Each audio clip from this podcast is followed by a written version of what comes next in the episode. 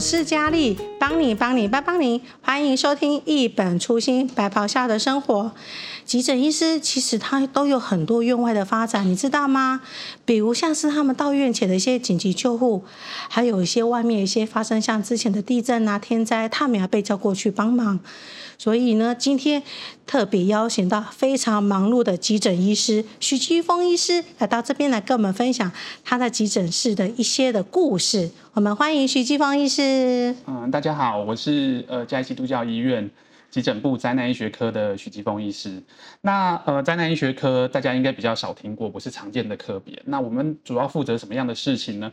主要是一些到院前，就是在医院前的事务，比如说我们会加入。呃，消防局的呃紧急救护的医疗指导，我们也负责了这个到院前的灾难医疗救护队的组成的任务。那呃，这个其他比如说院内的紧急应变啊，或是主要就是发生一些比较我们不想遇到的灾难的时候，灾难医学科就有我们发挥的空间。对，那很高兴今天有机会可以跟大家来聊一聊急诊医师的生活。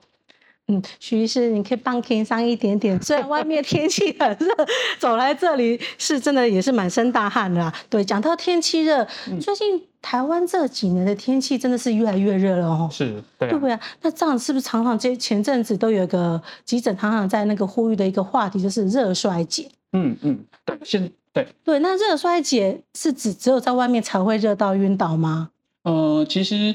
呃，热热衰竭，或是说我们说的热伤害，其实大概也是有分程度的啦。那是不是在室外才会发生？其实不一定。比如说，呃，最常见的场景，比如说是在外面阳光曝晒之后，我们发现，呃，民众的体温上升，没办法适当的出汗，体温调节中枢出到了出现了问题，那可能就会发现热衰竭或热伤害的呃热中暑的一些状况。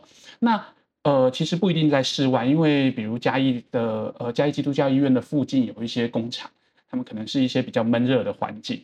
那在这样子闷热的环境下，没有适当的通风，没有适当的饮水，没有适当的休息，呃，暴露在温度高的时间久了，也可能会发生热衰竭的状况。哦，所以这么说。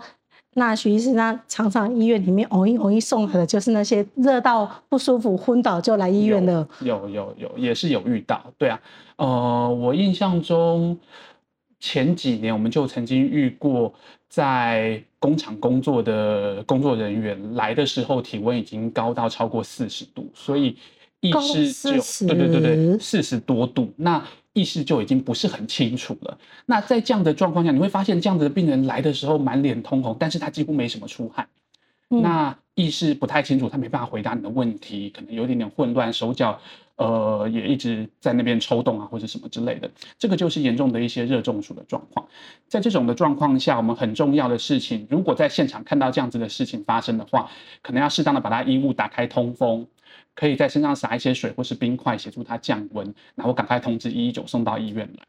那在医院，我们遇到这样子的病人的时候，最重要的事情就是快速的帮他做体温的降温。怎么弄啊？所以在这个病人身上，哦，我印象中那个病人，我们就是呃开始帮他衣物打开，洒水，然后在呃比较多血管的地方放上呃血液流通的地方放上冰块，来协助他的降温。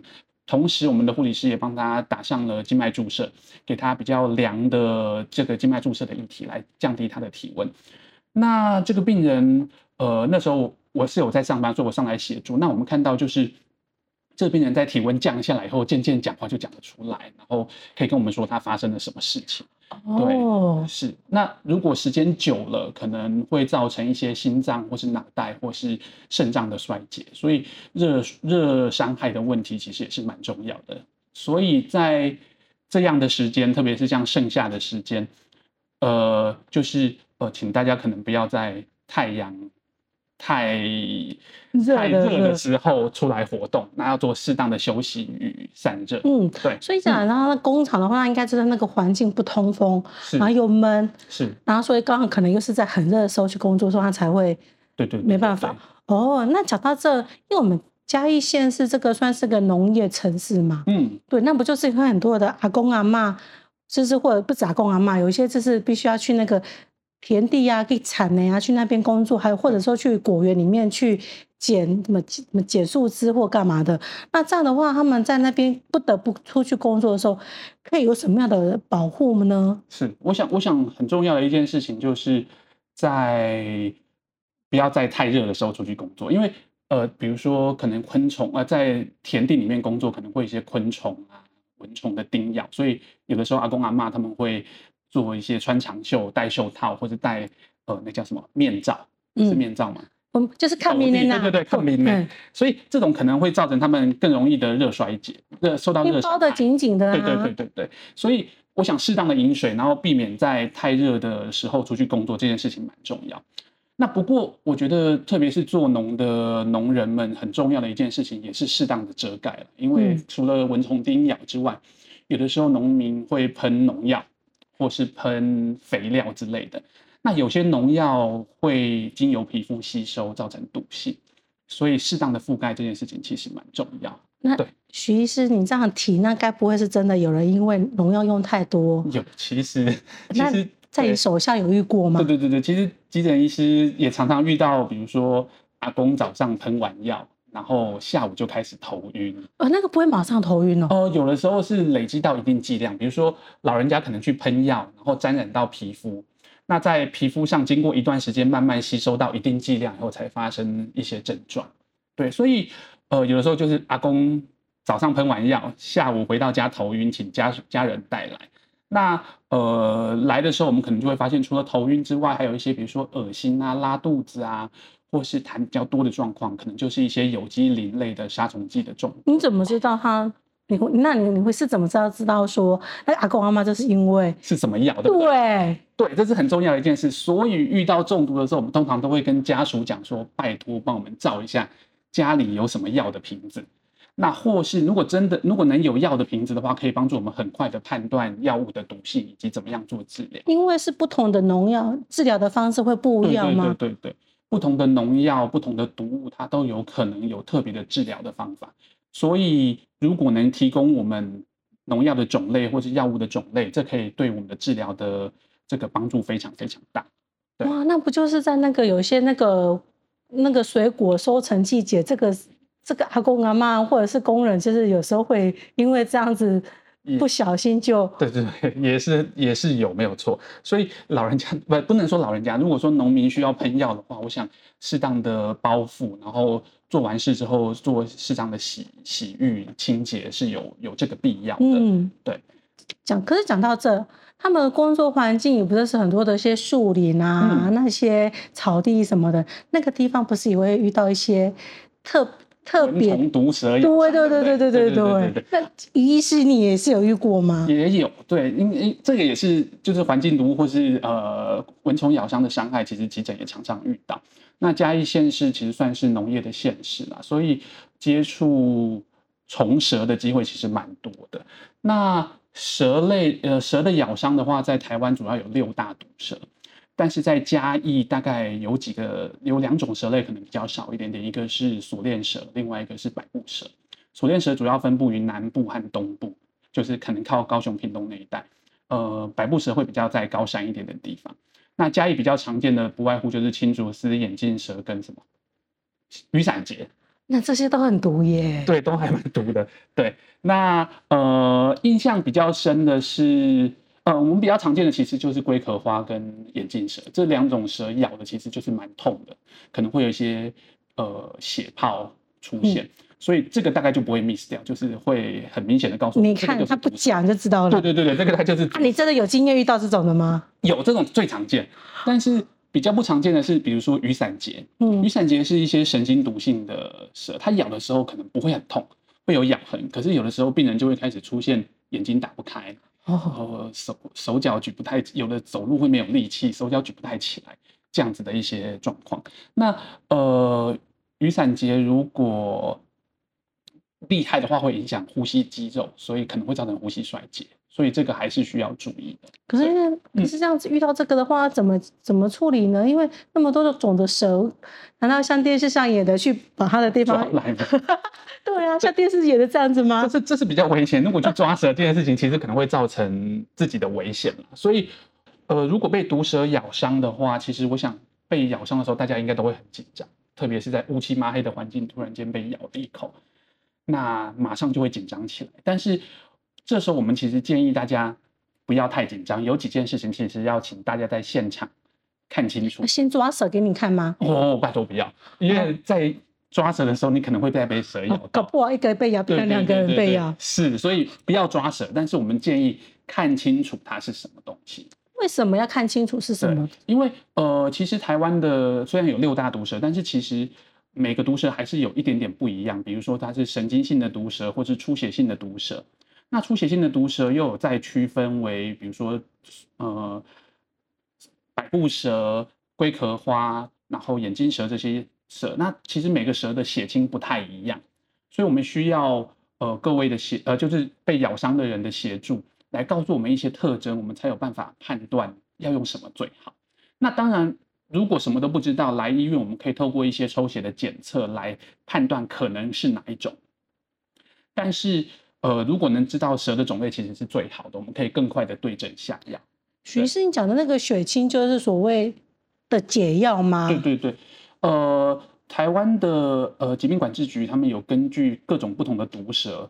来制作一些抗蛇毒的血清，那呃这些血清其实真的不便宜，他们是用把蛇的毒液打到马的身上，然后再去纯化马的血液里面的抗体来做的这个呃解药。那这些解药其实用也很需要另外一个很重要的东西，就是时间。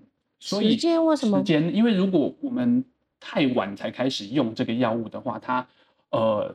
治疗这个蛇毒的效果就会降低，所以如果被蛇咬了，我们建议看清楚它是什么蛇，不用特别去挤压，不用绑实血带，那做适当的清水清洁以后，到医院来让我们处置，就赶快去医院。对对对，那不就是要跟时间赛跑了？是，这也是需要跟时间赛跑的一个状况之一。那也就是说，如果来不及，越晚打，可能就一命呜呼，拜拜。一命呜呼可能是。